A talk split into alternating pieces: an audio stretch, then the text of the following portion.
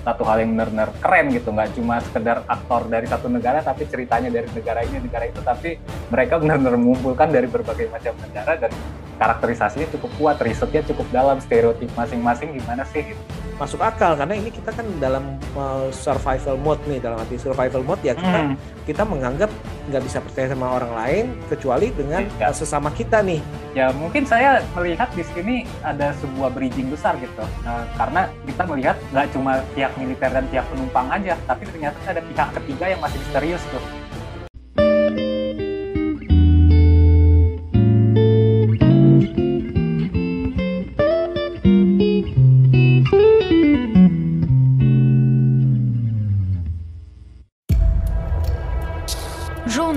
Et la vie à Bunker, c'est presque comme la vie à la maison. On a besoin de tous les alliés possibles ici. It's a military facility. Under military command. Are you threatening us?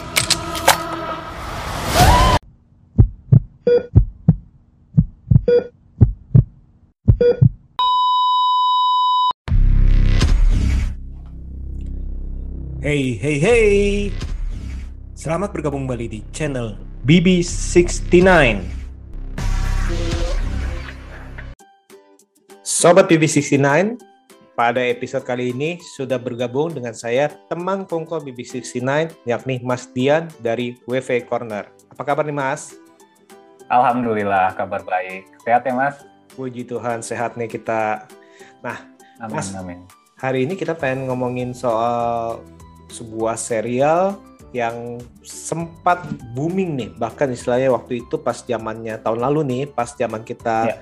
awal-awal pandemik nah ini nih serial ini begitu menghibur dan istilahnya begitu mencuri perhatian banyak orang nih dan kali ini nih uh, baru aja keluar nih season keduanya judulnya Into hmm, the ya. Night yeah. gimana nih mas yeah, okay. uh, udah nonton kan pastinya ya udah udah season hmm. 2 sudah selesai semua sudah selesai semua hmm. hmm waktu season pertama tamat, saya sorry pas season pertama habis, ya menunggu ya. season keduanya itu uh, ekspektasinya apa tuh? Harapannya apa? Saya ekspektasi saya harapan saya adalah dilanjutkan ke season 2 dulu karena kan Netflix itu kan kayaknya per tahun lalu itu cukup gencar untuk mengkat dan mengcancel series-series yang di luar ekspektasi mereka gitu. Sementara Into the Night ini saya melihat waktu itu penontonnya belum banyak gitu. Saya nonton tuh di kuarter awal gitu. Dan saya melihat waktu itu kok kayaknya dikit ya yang nonton uh, series ini. Padahal keren banget nih menurut saya. Saya bahkan waktu itu uh, buat review juga waktu itu masih di YouTube dengan thumbnail saya buat judulnya wajib lanjut ke season 2 gitu. Uh, untuk series ini karena saya mengharapkan hal tersebut gitu karena uh, untuk season 1 ini untuk sebuah series yang underrated saya bilang masterpiece banget ceritanya gitu dan alhamdulillahnya akhirnya di beberapa bulan kemudian Netflix mempublish akan dibuat untuk season keduanya. Dan pada akhirnya ternyata tayang di tahun ini nggak nyangka juga uh, cukup cepat ya. Di jarak hmm. setahun untuk sebuah series yang kurang ditunggu-tunggu. Bisa dibilang kan kalah populer gitu dibandingkan dengan Money Heist atau Stranger Things dan series-series Netflix populer lain gitu. Dan uh, untuk season 1 ya ini karena kita masih bahas yang sebelumnya saya suka banget sih bisa dibilang ini uh, pengemasan ceritanya dari segi adrenalin benar-benar memicu ketegangan tensi tingkat tinggi gitu. Jadi saya waktu itu amat menantikan season keduanya. Hmm. Untuk season 1 memang awal-awal sih istilahnya mungkin kan orang kan uh, masih agak istilahnya meraba-raba nih karena kan serial yang tanda kutip non Hollywood biasanya itu kan istilahnya underrated ya kita bilang ya. Yeah. mau serial uh. Jerman kayak atau istilahnya serial Spanyol ataupun serial-serial dari negara-negara lain itu kecuali tadi itu ada Hollywood sama Korea Selatan itu biasanya kan mereka kan emang udah udah terlalu yeah, istilahnya menjadi sorotan. Jadi kalau hmm. untuk yang uh, di luar negara itu rata-rata itu mereka itu agak-agak penonton ini agak-agak ragu-ragu nih, saya mau mencoba apa enggak. Tapi kalau saya lihat ini kayak Into the Night ini uh, prosesnya ini kayaknya mereka itu para penonton itu jadi uh, mendengar dari kupi uh, dari mulut ke mulut ya. Oh, ini bagus nih, ini bagus nih. Jadi mencoba. Yeah, Ternyata yeah, itu perlahan-lahan itu akhirnya uh, mulai populer nih dalam arti. Itu kalau menurut saya, benar mm -hmm. gak Mas?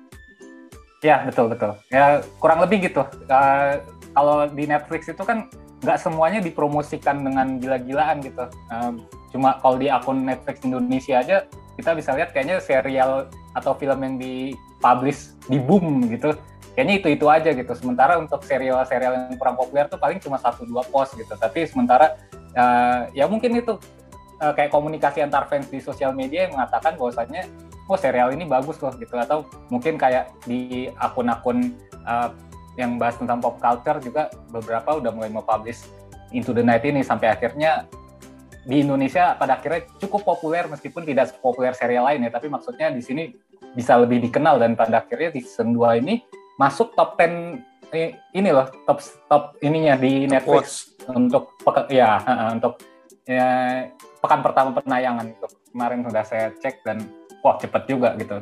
Uh, udah banyak penontonnya. Nah pas waktu season pertama itu uh, yang mm-hmm. membuat hmm. Mas Dian mencoba menonton serial ini apa nih?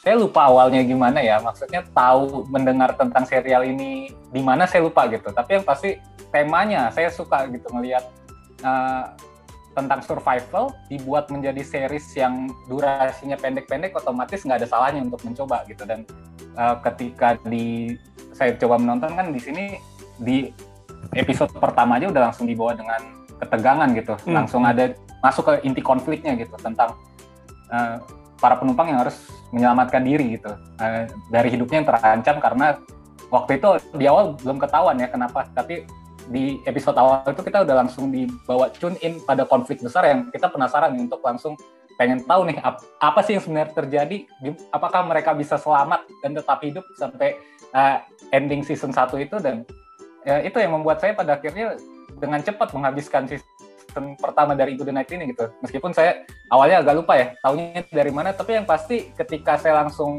uh, nonton episode pertama season 1 tuh langsung nge-grab banget gitu langsung uh, tune in ke dalam cerita. Mm -hmm. Kalau Mas ada uh, ini cerita kenapa bisa awalnya nonton Into the Night?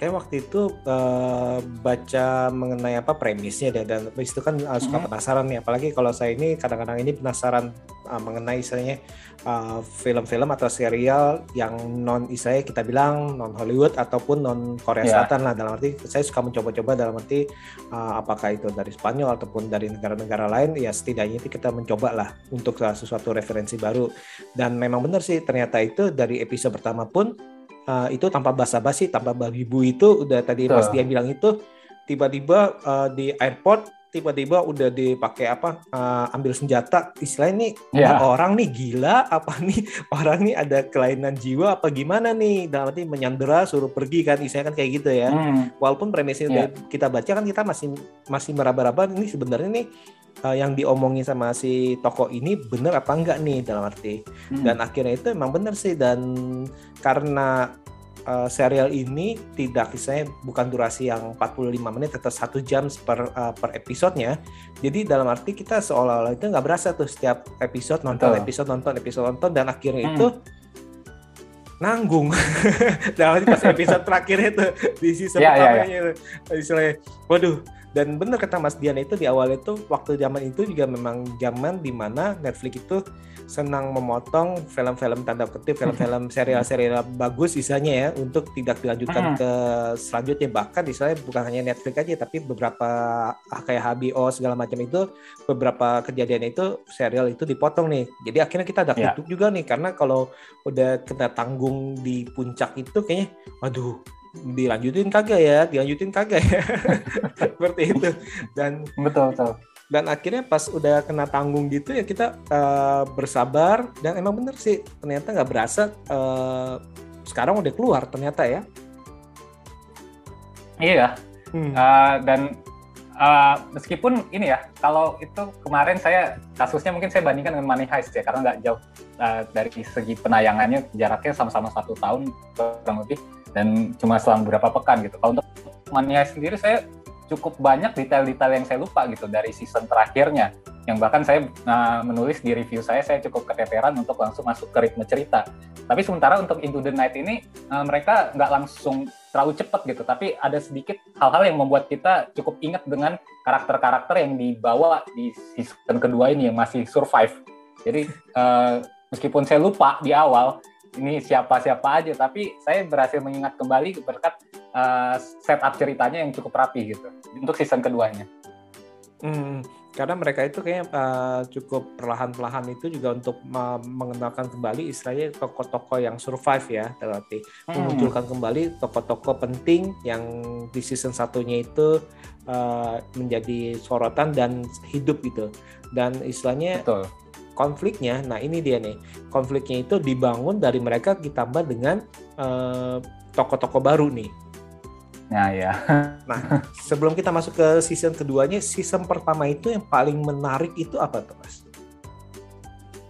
Yang paling menarik menurut saya eh, ini apa namanya karakterisasinya. Karena beragam mereka itu dari berbagai macam negara dengan segala stereotip dari negara masing-masing dan itu kuat banget gitu. Masing-masing itu benar-benar ditonjolkan bahkan kayak uh, sifat dari negara ini hmm. sifat dari negara itu yang memeluk agama ini. Terus juga betul, Uh, itu benar-benar kayaknya mereka risetnya cukup dalam gitu untuk tim produksinya gitu. Yang bahkan nggak cuma sampai di situ aktor dan aktrisnya pun dari berbagai macam negara. Jadi benar-benar satu buah uh, hal yang niat banget gitu. Jadi menurut saya yang cukup kuat dan menonjol dari season pertama adalah uh, keberagaman karakterisasinya dan itu berhasil gitu.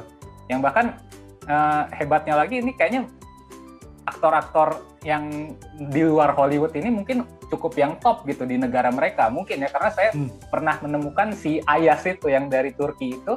Dia saya pernah nonton juga serial Netflix judulnya The Protector. Dia dan dia adalah karakter villain utamanya gitu. Setelah saya nonton Into the Night dan uh, sepertinya emang dia aktor top di negaranya gitu di Turki. Dan uh, berhasil masuk ke Into the Night mendapat peran yang penting juga dan dikumpulkan menjadi satu dengan aktor aktris lainnya itu sih satu hal yang benar-benar keren gitu. Nggak cuma sekedar aktor dari satu negara tapi ceritanya dari negara ini negara itu. Tapi mereka benar-benar mengumpulkan dari berbagai macam negara dan karakterisasinya cukup kuat risetnya cukup dalam stereotip masing-masing gimana sih gitu. Dan itu jadi jadi satu poin yang saya selalu ingat untuk season pertama.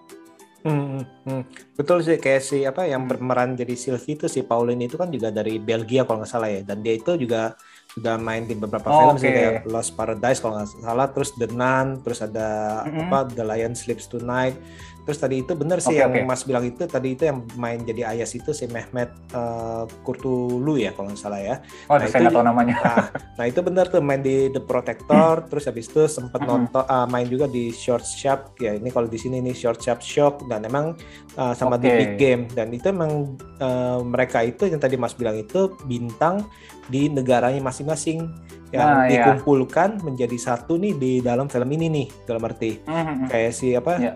Si yang main jadi Richard tuh uh, Rick ya si Rick itu tuh yang Rick, ya? yang, mm. nyebelin kalau saya sih sebel sih gergetan dari dari season pertama pun gergetan sih sama dia sih nah itu dia juga dari Belgia nah itu emang bener sih mm. mas dalam arti ini uh, aktornya memang bukan main-main. Dan tadi itu Mas sempat bilang itu uh, karakternya pun menggambarkan uh, dalam arti ciri khas bahkan yang yang konflik yang hampir di adek, uh, episode puncak itu ya konflik di markas atau tuh yang nyindir apa?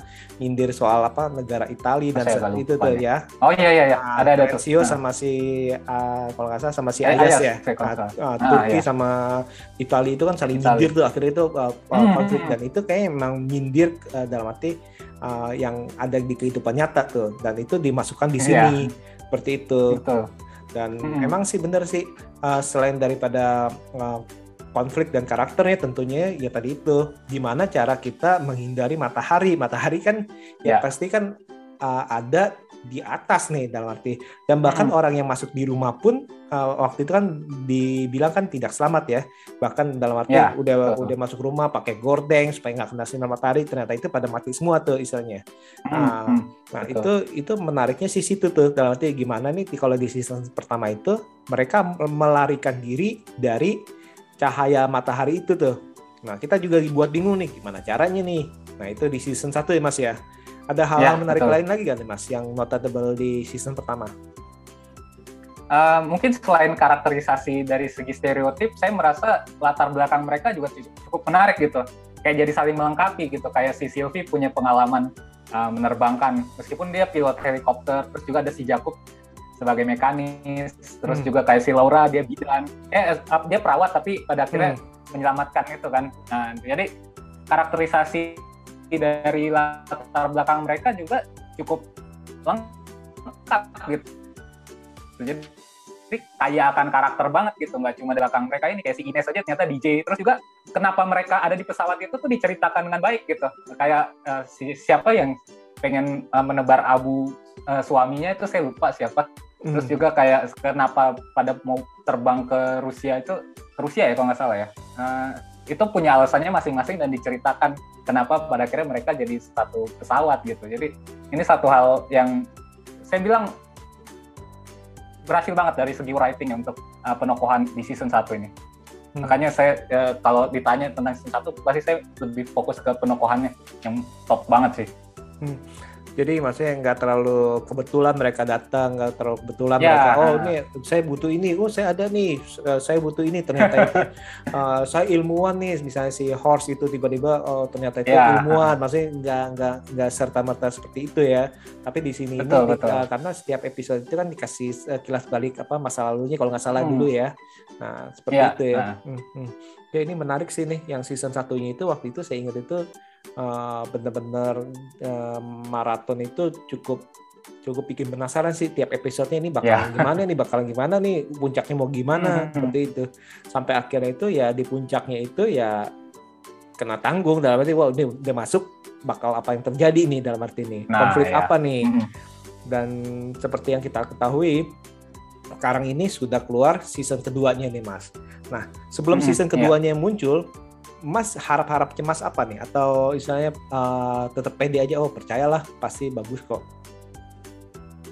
Kalau saya eh, tidak menaruh ekspektasi apa-apa sih gitu. Karena melihat series ini masih sebuah series yang underrated gitu. Meskipun season satunya eh, orang banyak mengapresiasi gitu ya. Tapi ini tetap sebuah series yang underrated. Ketika eh, sama bagusnya it's okay eh, kita sebagai penonton pasti senang tapi ketika mungkin agak menurun ya juga it's okay kalau bagi saya sih gitu. Jadi ketika konflik yang dibangun eh, berbeda kata saya sih ini satu hal yang positif gitu untuk tidak mengulang plot dan premis yang sama gitu. Karena bisa jadi eh, di season kedua ini tidak tidak sebaik season 1 kalau misalnya masih kejar-kejaran antara malam dan siang di pesawat mungkin eh, tidak sebaik season 1 dan mungkin juga penonton bisa bosen. Makanya di sini eh, penulis dan sutradara mungkin eh, lebih memilih untuk menghadirkan plot baru meskipun eh, saya melihat juga dari beberapa eh, teman-teman yang udah nonton nge- mereview bilang di sini tidak seintens ketegangan yang ada di season 1. Saya juga kemarin ngomong sama Mas,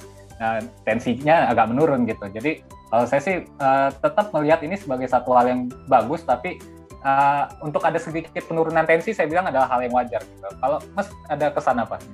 Tentu.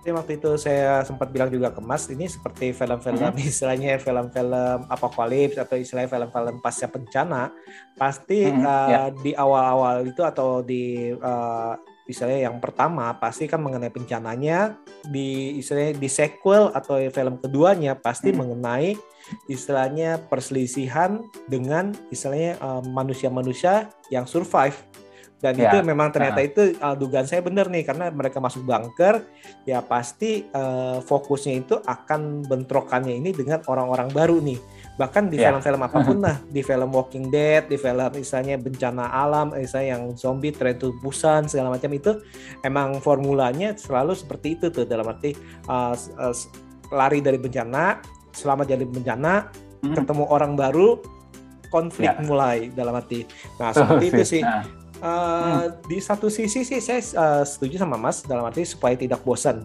dalam arti supaya tidak uh, orang itu mau apa lagi diulang-ulang lagi dalam arti apa ngumpet kena matahari terus mati satu kena matahari. Nah, itu mungkin bosen ya. Tapi di Ya, kalau saya menonton film ini nih uh, saya agak kurang kayak kurang porsi keseraman dari mataharinya diceritain lagi nih gitu ya. ya. Karena kita selalu betul. fokusnya benar-benar ke orang-orangnya nih. Jadi di dunia luar kita benar-benar emang mungkin nih eh, mungkin sengaja kali ya. Dalam arti gimana eh, perasaan kita ter misalnya terkukung di dalam bunker tersebut tuh. Angker, ya. Bunker Hmm. tersebut. Jadi istilahnya eh, secara psikologis ya pasti kan stres juga tuh. Kita kalau Ya, terkurung betul. di bunker itu ya ketemu orang-orang itu Mhm. doang. Istilahnya konflik pasti bergesek kan. Apalagi misalkan Pasti, kalau ya. kita ketemu dengan orang baru yang Mhm. kalau tadi eh kalau di film ini juga agak digambarkan seperti ini ada beberapa tentaranya ini agak rasis ya dalam arti menganggap dirinya itu lebih lebih tinggi tinggi Misalnya derajatnya yang, derajatnya Ya. ya, yang sampai bilang kayak neo Nazi lagi sampai gizinder Nazi ya dalam Iya ya. Dan mereka bahkan penumpang itu dibilangnya uh, para kutu kan. Oh, kutu tik eh, betul. Iya. Nah, dari situ kan dilihat nih. Nah, eh, konflik-konflik ini akan memuncak dan meruncing nih dalam arti. Nah, Iya. kayak itu sih dalam arti kalau hal itu menurut saya sih plus minus sih, Mas. Iya ya, betul betul. Hmm, hmm. Ya. Nah, kalau dari konflik-konfliknya gimana nih, Mas? Kalau menurut Mas ini yang ada di film ini konflik antar dalam arti antar karakternya eh, apakah itu eh, diperlukan, apakah itu berjalan dengan misalnya lancar atau kesannya kok dipaksain banget sih? Kalau saya sih melihat uh, konflik ini memang pasti akan terjadi ada ya, seperti tadi Mas sudah singgung gitu, ketika uh, lagi ada di situasi survival seperti ini, pasti uh, kalau dari segi psikologisnya kan uh, otak manusia itu kalau lagi ada di mode survival itu ada di mode fight or flight ya, antara kita kabur atau berantem gitu. Dan di saat mode seperti itu tuh uh, sisi logis manusia tuh berpikirnya agak kurang secara rasional gitu. Dan mungkin makanya hal inilah yang coba dihadirkan penulis dan sutradara uh, atas dasar konflik-konflik yang terjadi gitu atas uh, konflik-konflik yang sebetulnya sepele yang kalau kemarin kita ngobrol Mas bilang ini kebodohan antar karakternya gitu ya kayak yang di awal itu si Ines ngebakar bahan makanan terus juga si Rick itu ada ngebocorin Sylvie ternyata ngebunuh terus juga uh, si Thea itu uh, ngotot pengen bawa si siapa tuh Gia ya yang yang di Norwegia itu Hmm, terus hmm, hmm. Nah, itu itu pada akhirnya kan melahirkan banyak konflik-konflik gitu.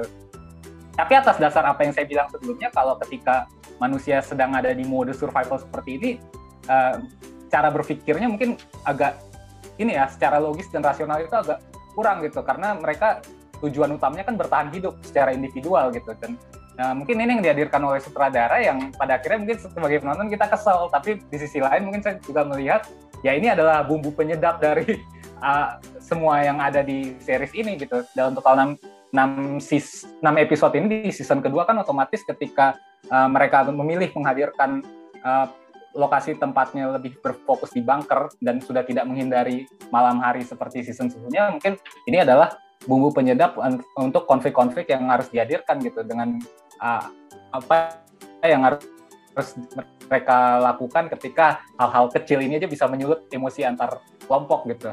Nah, kalau dari saya ini tuh. Hmm, hmm. Nah, yang yang sempat saya ngomong itu, saya kesel itu karena gini, karena ada beberapa kejadian itu benar-benar karena dibuat seolah-olah yang bodoh istilahnya.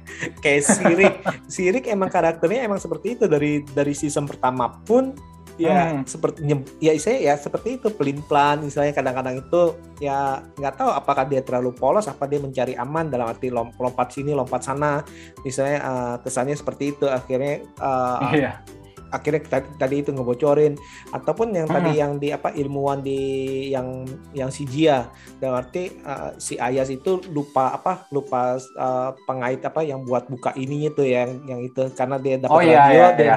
nah itu kan bagi saya itu itu suatu kebodohan ngerti gak kesannya itu uh, walaupun dalam arti uh, kalau dipikir-pikir ya siapa sih mungkin dia kelupaan dia habis nelpon habis habis dapat dengar radio segala macam itu bisa. Tapi kan Hmm. itu menurut saya sih agak ngeselin apalagi udah gitu udah lepas kunci itu terus dihancur itu kan nyebelin gitu. Walaupun itu mungkin sengaja supaya nanti ke, ke season ketiga itu eh, naiknya bukan pesawat lagi. Nanti kita ngomongin tuh ya nah itu mungkin Ya, memang sengaja betul. sebagai sebagai jembatan itu tuh kapal dia dihancurin kapal dia rusak jadi nggak bisa naik kapal tapi ya tadi itu kayaknya kok agak-agak gimana terus kayak misalnya kayak yang ibu sama anak si Sarah sama anaknya itu kekunci dan nanti gara-gara ngejar tikus walaupun ternyata Dominic itu ya. Ah, ternyata itu ada Ulahnya si Markus ya. Mm-mm, ulahnya siapa Hmm. ya ulahnya si Markus kan tapi pas awal itu kan kita nonton itu kan aduh ini kok aduh ini kok bodoh banget amat nih ya.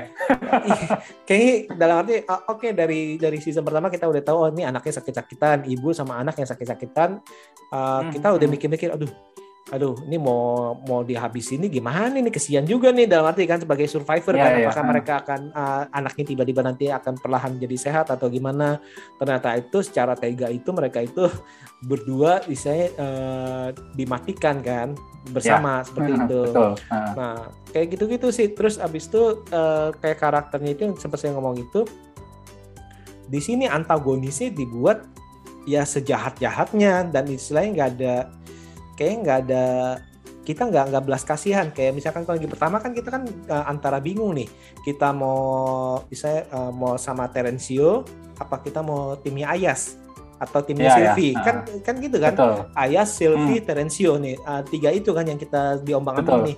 Si Ayas berantem sama Terencio terus kan. Nah, kita bingung nih. Hmm. Tapi kan itu kan di satu eh, kalau di season pertama itu dibangun mana nih yang yang baik, mana yang jahat itu nggak nggak nggak ada. Masih abu-abu lah ya. Ha. Masih abu-abu masing- masing-masing itu Hmm. mempunyai alasan yang kuat, Betul. mempunyai istilahnya motif yang kuat. Di satu sisi itu sama-sama mencurigakan.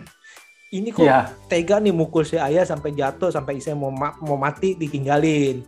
Terus yang ini Hmm. nampak uh, yang pramugari itu yang sama tiga tentara itu ditinggalin. Istilahnya kan kayak gitu-gitu kan kita kan iya, iya. tapi kita masih masih masih dibawa ada sisi baiknya, ada sisi kelamnya nih. Misalnya dark side, Hmm. ada light side dari masing-masing karakter. Nah, di season kedua yang saya agak-agak uh, kurang ininya, kenapa yang baik jadi baik banget, yang jahat jadi jahat banget, yang yang ngeselin tuh sirik jadi ngeselin banget. Kayaknya saya sampai saat ini walaupun dia jadi pahlawan saya tetap aja kesel sama dia sih karena dia ngacauin semua sih. Kayak gimana Mas kalau menurut Mas?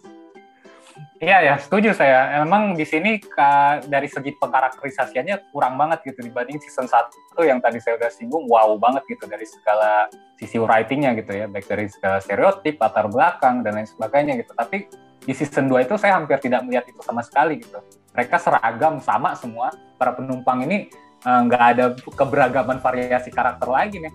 Terus juga yang untuk pihak eh, antagonisnya para militer itu juga yang mirip-mirip gitu antara satu dengan lainnya tuh nggak ada sesuatu hal yang uh, mencuri perhatian kita untuk menggali lebih dalam. Dibandingkan mungkin di season pertama kita bisa melihat hal itu di Terenzio gitu. Tapi kita juga bisa menaruh simpati ke dia gitu. Tapi Hmm. untuk yang saat ini tuh terlalu seragam gitu. Terlalu lek-lekan. Ya karakternya begini.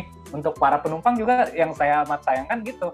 Season 1 kan variasi banget karakternya. Tapi di sini cenderung seragam aja. Kalau ada uh, konflik juga terbilang cukup mini gitu antara mereka dan tidak memperlihatkan uh, latar belakang mereka yang cukup bervariasi itu sebagai sifat mereka itu kurang ditonjolkan gitu di season kedua ini. Jadi uh, itu yang saya merasa cukup kurang di season kedua ini ya jomplang gitu dari season satunya di segi pengkarakterisasiannya. Hmm, hmm. Itu cukup disayangkan sih dalam arti harusnya itu kan bisa ditonjolin dalam arti kayak tentara segitu banyak yang ditonjolin cuma dua orang itu doang tuh Dua orang doang ya.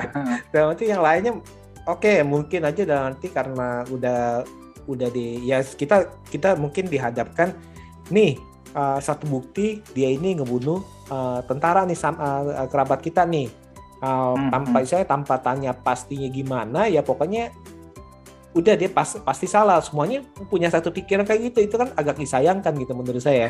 Tapi di satu sisi Iya, iya. juga masuk akal. Karena ini kita kan dalam uh, survival mode nih. Dalam arti survival mode ya kita Hmm, kita menganggap nggak bisa percaya sama orang lain kecuali dengan uh, sesama kita nih sesama kita yaitu Hmm. golongan kita misalkan tentara ya tentara itu atau misalnya satu saat kita bilang itu kalau di sini ini mungkin bagi mereka itu satu ras karena mereka itu menganggap ras lain itu ya tadi itu kayak menghabisin makanan mereka istilahnya kan ya, ya. malah mengurangi wak- eh, waktunya mereka untuk bertahan nih.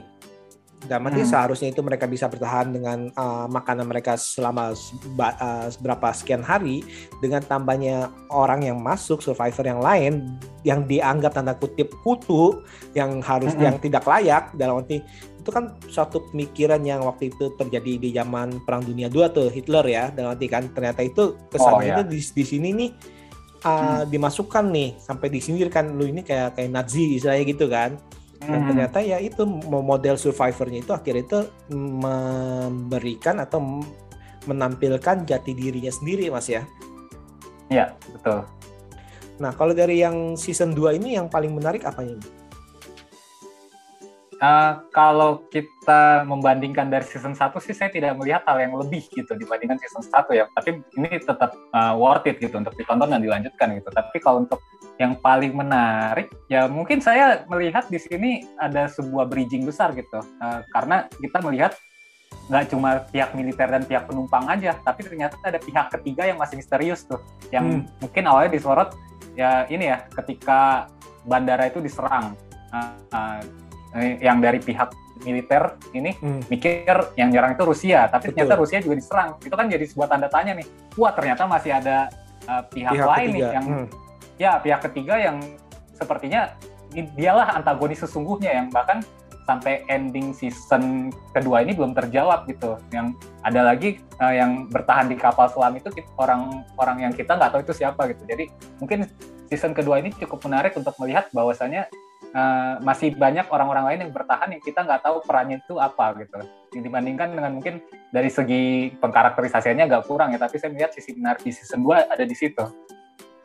Hmm, hmm, karena dalam arti di sini di di season kedua ini mungkin yang tadi Mas bilang itu uh, sebagai bridging nih dalam arti konfliknya itu untuk membawa ke konflik yang lebih besar nih Nah, ya, ya semoga uh. sih bukan bukan dalam arti bukan untuk buang-buang waktu atau istilahnya untuk matiin karakter-karakter yang dianggap nggak perlu istilahnya untuk di season hmm. berikutnya. Semoga sih enggak. Karena di sini kan juga kita lihat nih di sini ini uh, selain konflik antar karakter, di sini ini mulai ditemukan uh, si Horse itu men mencari-cari tuh bagaimana caranya oh, iya, tikus iya, iya, betul, tikus betul. itu bisa selamat nih. Bisa bertahan nih. Uh, bertahan ah, hidup iya. nih karena kan yang di season satu itu kan uh, kalau nggak salah anaknya si Sarah itu yang yang menemukan ada tikus nih yang hidup nih. Betul. Nah, jadi akhirnya yeah. itu mereka itu meneliti uh, dengan ditutupin apalah baskom gitu, tutupin besi atau tutupin apa, mm-hmm. dan akhirnya itu uh, di ending itu di puncak itu ternyata itu ada satu tikus yang hidup nih, dan itu yeah, yeah, sayangnya betul, betul. sayangnya kita nggak tahu nih si Horsey ini nih. Uh, lagi di tempat lain istilahnya kan jadi nggak tahu hmm, dia nggak tahu yeah. tahu hasil bahwa penelitian ini ada satu yang berhasil nih Nah, itu kan juga hmm. kita juga buat penasaran sebenarnya apa nih? Apakah lapisannya atau ke apanya yang membuat tikus itu hidup nih? Ini ini jadi pertanyaan. Ya, betul. Terus yang berikutnya juga yang tadi Mas bilang itu ya kita nggak tahu apakah pihak istilahnya kan ada pihak ketiga nih. Nah, nanti uh, hmm. yang dari apa Rusia mengaku uh, dihancurin, tapi yang di itu kalau nggak salah di Jerman ya kalau salah ya. Jerman, Jerman ya. Jerman uh. itu bilang dihancurin nih, saling nuduh nih.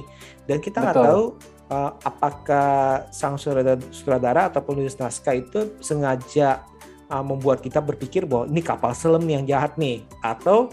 Ternyata itu ada pihak lain. Nah iya juga, saya saya juga mikirnya begitu. Kapal selam ini tidak terlihat seperti orang antagonis soalnya ketika dia keluar dan berlari menuju itu bunker yang di Norwegia itu. Hmm, apakah uh, kapal selam itu sebenarnya itu beneran jahat tapi pura-pura baik karena memperbutkan istilahnya uh, benih atau bibit yang bisa benih, hidup ya, tuh, uh, ya kan? Kan karena ya, di betul, betul. CGI itu kan peneliti bibit yang bisa hidup di uh, hmm. tanpa matahari ya. Kan itu kan betul. kan karena uh, ngomongin soal bahan makanan yang yang nggak bakal istilahnya nggak bakal ada di luaran karena udah pada mati semua kena radiasi. Ya. Bahkan kalau nggak salah itu di season satu pun itu katanya itu makanan rasanya berubah tuh kalau nggak salah kalau saya nggak salah yeah, itu yeah. dan itu kan karena betul, betul. Uh, karena kena radiasi dan akhirnya mereka juga nggak berani hmm. makan lagi kecuali kalengan istilahnya kan nah yeah. nah ini dia nih dalam arti uh, saya sih cukup cukup berharap nih di season 3 nya ini dimunculkan sesuatu yang yang baru yang wah nih mas hmm. Hmm. kalau mas gimana mas? sih ya kalau saya uh, melihat di sini satu pertanyaan besar eh, yang sangat misterius itu belum terjawab adalah apa yang sebenarnya terjadi dengan matahari di hmm. buminya itu the night ini gitu. Itu kan dari dua season itu belum terjawab sama sekali dan bahkan season kedua mereka udah terlalu sibuk dengan konflik yang ada di bunker sampai mereka kayaknya uh, tidak menyinggung hal itu sama sekali gitu yang bahkan cuma ya penelitian force itu aja yang jadi kunci pada akhirnya jadi saya uh, masih sangat penasaran apa yang sebenarnya terjadi sih sampai akhirnya matahari ini bisa membunuh sebegitunya gitu. Yang mudah-mudahan sih di season 3 itu cukup terjawab gitu. Yang nah juga nanti mungkin ada pihak ketiga atau pihak keempat yang mudah-mudahan konfliknya bisa lebih uh, lebih bagus lagi di build up-nya dibandingkan season kedua. Hmm. Iya sih, soalnya dalam arti jangan-jangan uh, ibarat kata kayak The Walking Dead istilahnya, ya hmm. ataupun film-film survival lain itu istilahnya ya udah apa yang udah terjadi ya terjadi, nggak usah mikirin kenapa penyebabnya matahari jadi gitu? Ya ini nih sekarang ini survival survival survival survival. Pokoknya matahari udah nggak bisa diapa-apain dalam arti mungkin yeah. mungkin ya. Uh, kecuali mungkin dalam arti oh nanti dikirim ke apa? Kirim uh, misi angkasa luar kayak ala ala Armageddon mungkin. Tapi kayaknya sih kalau kali ini mungkin nggak sampai sana kali ya? Uh, kayaknya sih mungkin sih uh, ke arah-arahnya ke arah-arah bagaimana mereka itu survive dan istilahnya survive, ya. melanjutkan membuat istilahnya koloni baru nih. Apakah mm-hmm. yang kapal selam bayangin aja itu kapal selam dia harus nyelam seberapa dalam? Apakah karena matahari tidak bisa menembus atau yeah. Ya. uh, kapal selamnya itu terbuat dari bahan yang ternyata itu secara mereka sadar nggak sadar itu nggak bisa terkena radiasinya. Nah itu kan kita nggak tahu. Bisa jadi ya. Mm-hmm, betul. Terus kan kita juga mikir juga nih kayak uh, nyari bahan bakar untuk pesawat terbang aja susah, apalagi nyari uh, salah satunya nyari bahan bakar untuk kapal selamnya gimana tuh cara mereka tetap operasional itu kan pasti kan mereka walaupun nyelam itu kan pasti kan harus operasional kan harus pakai bahan bakar ya, kan pasti kan betul betul betul main-main ya. seperti itu hmm. dan mudah-mudahan hmm. detail seperti itu jangan terlupakan ya kadang uh, kayak misalnya kita film nggak usah kita di luar itu the night ya film yang menampilkan adegan perang-perangan tembak-nembak ini pelurunya kagak habis-habis itu kan hal detail kecil yang sering terlupakan gitu. Kayak film tahun 90-an Mas ya. Kayak apa Rambo atau iya, apa, pelurunya tembakin. Nah, iya. Betul sih betul betul. Ini sih benar-benar uh, bikin penasaran sih. Terus dalam arti dari beberapa karakter pun masih dalam arti kita masih nggak tahu nih sisi gelapnya nih. Dalam arti kayak si Ayas tiba-tiba ya, itu uh, dengan istilah lepasnya beban melindunginya si si Sarah dan anaknya dia ini bisa menjadi istilah ganas seganas ganas itu. Dalam arti nggak ada nggak ada oh. rem untuk dia bertindak. Ya. istilah benar-benar pas waktu dia tahu Markus itu dia benar-benar nggak ada nggak ada judgement yang Langsung. tenang. Iya ya. Seperti nah, itu sih. Langsung menodongkan pistol, pistol ya. Hmm, hmm, hmm. Nah, kira-kira nih selanjutnya ini karakter yang bakalan menarik yang mana nih mas? Kan ada Ayas, ada Sylvie ya, ada Horse. Kalau saya melihat season 1 kan yang paling menonjol menurut saya Sylvie gitu, yang bisa dibilang dia sosok protagonis utamanya eh, yang di season keduanya sayangnya saya melihat uh, cenderung menurun banget gitu sih Sophie. Dan kalau season kedua ini kan kayaknya cukup merata ya, maksudnya hmm. porsinya kecil-kecil gitu, nggak ada yang benar-benar menonjol banget gitu. Tapi mungkin yang lebih menarik perhatian Ayas gitu, sama seperti Masnya tadi bilang ada sisi gelapnya yang belum terungkap gitu. Kalau untuk season ketiga, uh, mungkin dari sisa karakter yang masih survive, saya rasa masih uh, cukup merata lagi dibuatnya kayak season kedua. Iya seimbang gitu, karena makin sedikit kan karakternya sudah banyak yang bertubangan dibuat dimatikan gitu. Apalagi nanti bakal muncul karakter baru nih sepertinya dari pihak ketiga dan keempat mungkin. Karena kan yang militernya udah mati dibunuh sama si Rick kan ditabrakin itu. Hmm, dengan cuman yang di bunker kita nggak tahu tuh sisanya tuh teman-temannya. Oh ya yang sisanya mungkin yang bakal diangkat gitu. Yang kita nggak tahu nih nama-namanya aja belum disinggung. Hmm, kayaknya nggak disinggung sih Iya kan. Soalnya isi gue cuma dua orang itu sama tiga orang yang Rusia iya, yang datang udah. Hmm, ya. Yang lainnya apa? Sisanya yang udah mati. Yang lainnya itu yang di bunker itu yang perempuan itu istilahnya cuma ya cuma numpang lewat doang kayaknya sih atau iya. yang yang hmm. nangkep mereka seperti itu ya. Nah, kolonelnya iya. pun mati. iya di episode awal lagi kan dua atau tiga gitu. Hmm, hmm. mungkin sih kalau yang yang bakalan bisa bisa uh, difokusin di uh, ketiganya itu si horse-nya mungkin akan akan lebih ke penelitian nih ya mungkin ya. Uh, dan akan di Mudah, mudah-mudahan sih ya. hmm, digabung sama si apa sama orang yang dari uh, ilmuwan yang dari itu tuh yang dari kapal selam tuh yang datang datang pas di uh, yang ya. di puncak film tuh. Terus kayak si ya, Ayas ya, nih kita mau tahu nih nanti apakah dia akan uh, mengejar si Markus nih jadi istilahnya misi balas dendam nih kan kita masih bingung nih apa yang nanti Betul. dibawa istilahnya Nah, kalau kalau yang di season kedua kan dipecah menjadi dua nih kan ya, yang satu ke bibit, misalnya bibit hmm. yang uh, tanaman, yang yang satu ini ke di bunkernya. Nah, yang ketiga ini ya semoga nggak nggak terlalu dipecah pecah banyak karena banyak karakter nih. Iya, apalagi nanti kan kemungkinan ada karakter baru yang otomatis kita butuh pengenalan lebih nih untuk menyelami siapa mereka gitu kan. Dan Hmm. yang lama ini mudah-mudahan sih uh, bisa sebagus season 1 gitu uh, pengkarakterisasiannya. Hmm, hmm, hmm, hmm, hmm. Soalnya masih ada ya si Matthew tuh yang pilot masih masih hidup ya. Ya masih ada ya. Dan Hmm. itu sangat tidak menonjol di season kedua. Aduh, iya iya benar-benar. Kayak kayak iya benar. Dia yang salah satu yang nggak nggak terlalu menonjol sih. Kayak emang mungkin di diberi diberi spotlight itu ke terlalu banyak karakter baru sih kayak apa senatornya ya isanya ya. Senator yang oh ya, ah, dubes sen- itu ya. Dubes, ah, dubes yang perempuan Iya. itu, itu juga nggak tahu tuh nanti ke depannya bakalan jadi apa tuh, seperti itu. Mhm. Apakah berpengaruhnya sebagai ah, sebesar apa? Terus habis itu ya tadi itu sisa-sisa dari tentara yang di bunker itu, apakah tanda kutip itu menjadi misi balas dendam lagi, ataukah jadi musuh, jadi lawan atau jadi kawan? Kita nggak tahu nih. Terus Oh, yang Jadi sekutu ya. Hmm, karena di situ kan kita nggak tahu nih mana yang baik, mana yang jahat kan, seperti itu kan. Betul. Heeh. Terus kayak karakter lainnya ya tadi itu sih bener sih kata Mas ini yang kali ini nih karakternya mungkin dibuat rata sih jadi nggak ada yang menonjol terlalu menonjol Mhm. nah, dan akhirnya itu ya tadi itu ceritanya hmm, tidak ada sesuatu yang bisa di spotlight dari mereka cuma mungkin fungsi dari mereka itu tadi itu yang tadi saya bilang itu kayak horse itu ternyata itu berfungsi di ujungnya itu ternyata itu nih tikusnya bisa bisa hidup nih terus si Ayas Ya. ini Heeh. fungsinya itu kita nggak tahu nih apakah untuk nanti balas dendam apa gimana nih nah ini dia nih Mhm. Hmm. oke oke oke ini menarik nih mas menarik Ah, season 3 Ya. nunggu apa enggak nih Ah, nunggu tapi tidak dinanti-nantikan sih. Maksudnya kita tunggu kabar baik aja dari Netflix. Nanti ketika biasanya kan dipublish tuh kalau udah mulai proses syuting dan juga nanti biasanya kalau trailer itu mereka satu bulan sebelumnya. Jadi saya rasa masih cukup lama sih untuk nantikan season ketiga. Iya iya iya. Tapi sih kayak yang season 3 sih udah udah diumumkan kali ya kayaknya ya. oh belum tahu saya. Tapi mudah-mudahan nggak terlalu jauh ya karena kadang Netflix juga suka bikin kejutan jaraknya nggak nyampe satu tahun untuk beberapa series gitu. Kayak itu Lupin ya Lupang itu cuma Hmm.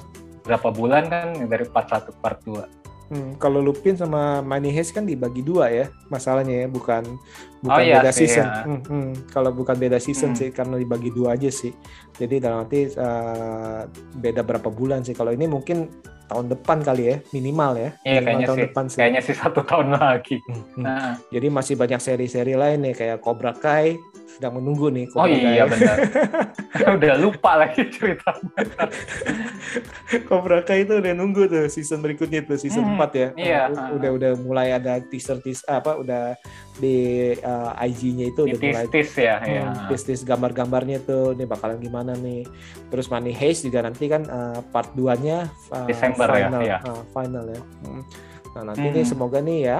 Tadi itu sih kalau saya pribadi sih hmm, tetap berharap nih ini dibuat nih karena saya penasaran nih akan uh, seperti apa uh, ujungnya dan saya nggak tahu nih mau sampai berapa season nih. Semoga sih jangan terlalu jangan terlalu Jangan di- terlalu banyak ya. jangan terlalu banyak dalam arti jangan terlalu di Iya, betul. Ya dibuat-buat gitu lah menurut saya sih jangan lah nanti kayak Di, di drama-dramain ya. Hmm, nanti kayak Walking Dead nggak habis-habis istilahnya kayak waktu dulu kan ketemu konflik baru ketemu Iya, konflik betul. baru ya pasti ketemu tapi ya jangan dibuat-buat seperti itu oke Iya. oke nah Mas Dian untuk Hmm. eh, serial Into the Night season 1 season 2 ada istilahnya ada kata-kata terakhir gak untuk para sobat BB69 nih Ah, s- kalau dari saya sih eh, di luar dari serial-serial Netflix eh, yang populer, saya rasa tahun 2020 itu salah satu tahun kejayaannya Netflix ya untuk seri-series mereka tuh kayak ada Money Heist season 3 dan 4, ada Dark season 3, ada The Queen's Gambit luar biasa banget itu, Alice in Borderland dan lain-lain gitu. Tapi di balik itu semua ada satu buah series yang eh, saya rasa kualitasnya masih bisa di head to head kan dengan mereka gitu. Tapi karena ini merupakan series dari Belgia yang otomatis bintang-bintangnya juga kurang terkenal. Ini Into the Night ini adalah salah satu series eh, yang saya rasa patut untuk dicoba untuk ditonton bagi eh, kalian yang biasa untuk menonton series ya. Karena ini eh, merupakan eh, serial dengan cerita yang dibuat dengan cukup niat gitu. Seperti kita singgung sepanjang podcast ini dengan pekarakterisasiannya, konflik yang dibangun, dan juga uh, pengerjaan visualnya, scoring musiknya itu benar-benar totalitas banget gitu. Jadi untuk uh, dua season ini karena durasinya singkat, saya rasa nggak ada masalah untuk uh, dicoba hmm. untuk ditonton karena uh, untuk season satu aja kalau mau coba episode 1 dan 2 cuma makan waktu satu jam dan saya rasa dengan konflik yang dibangun sih penonton kalau yang udah langsung tune in ke cerita saya rasa bisa melanjutkan sampai season 2. Jadi saya rasa ini adalah serial yang recommended.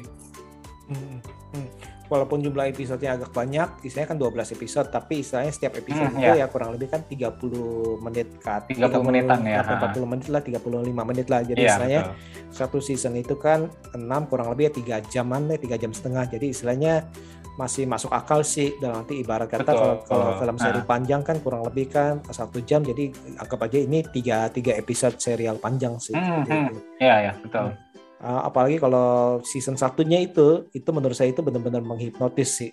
Kalau kata-kata nih, sih, ya. kalau untuk season pertama, kata satu kata buat saya uh, ya buat itu adalah menghipnotis. Kalau season kedua, satu katanya adalah mengesalkan karena saya sebel banget. Gregetan ya. Gregetan sama karakter-karakternya ampun. Hmm. Apalagi si Erik sih, tapi ya udah itu kan uh, sebuah tontonan dan akhirnya itu ya uh, membuat saya membuat uh, ceria dalam hidup kita juga. Dalam arti oh ini hmm. kayak nonton sinetron juga nih. Ternyata saya bisa gergetan juga nih sama karakter ini nih. Iya betul. Semoga sih nanti uh, di season berikutnya itu nggak dibuat seperti itu sih. Semoga semoga. Mudah-mudahan ya. Uh. Oke oke, nih thank you banget nih Mas Dian nih. Uh, udah ngobrol-ngobrol uh, serial Into the Night season kedua nih. Kita berharap ya, siap, nih, dalam arti untuk para sobat BB69 jangan istilahnya jangan istilahnya jangan ragu untuk mencoba istilahnya serial-serial atau film-film yang non Hollywood ataupun non Korea Selatan istilahnya. Film-film dari negara oh. mana pun itu atau serial dari mana, negara mana pun itu dicoba aja. Banyak dari Jerman, dari Polis, dari istilahnya hmm. dari Spanyol dan lain-lain Turki. Nah, yeah. itu itu dicoba. Kenapa? Karena itu akan membuat istilahnya referensi-referensi film kita juga lebih banyak dan kita akan melihat hmm. oh ciri khasnya seperti ini tuh oh ciri khasnya seperti ini kok dan itu akan yeah. misalnya uh, supaya kita juga nggak bosan juga nih itu lagi itu lagi begitu lagi begitu lagi caranya gini lagi gini lagi seperti hmm. hmm. itu hmm.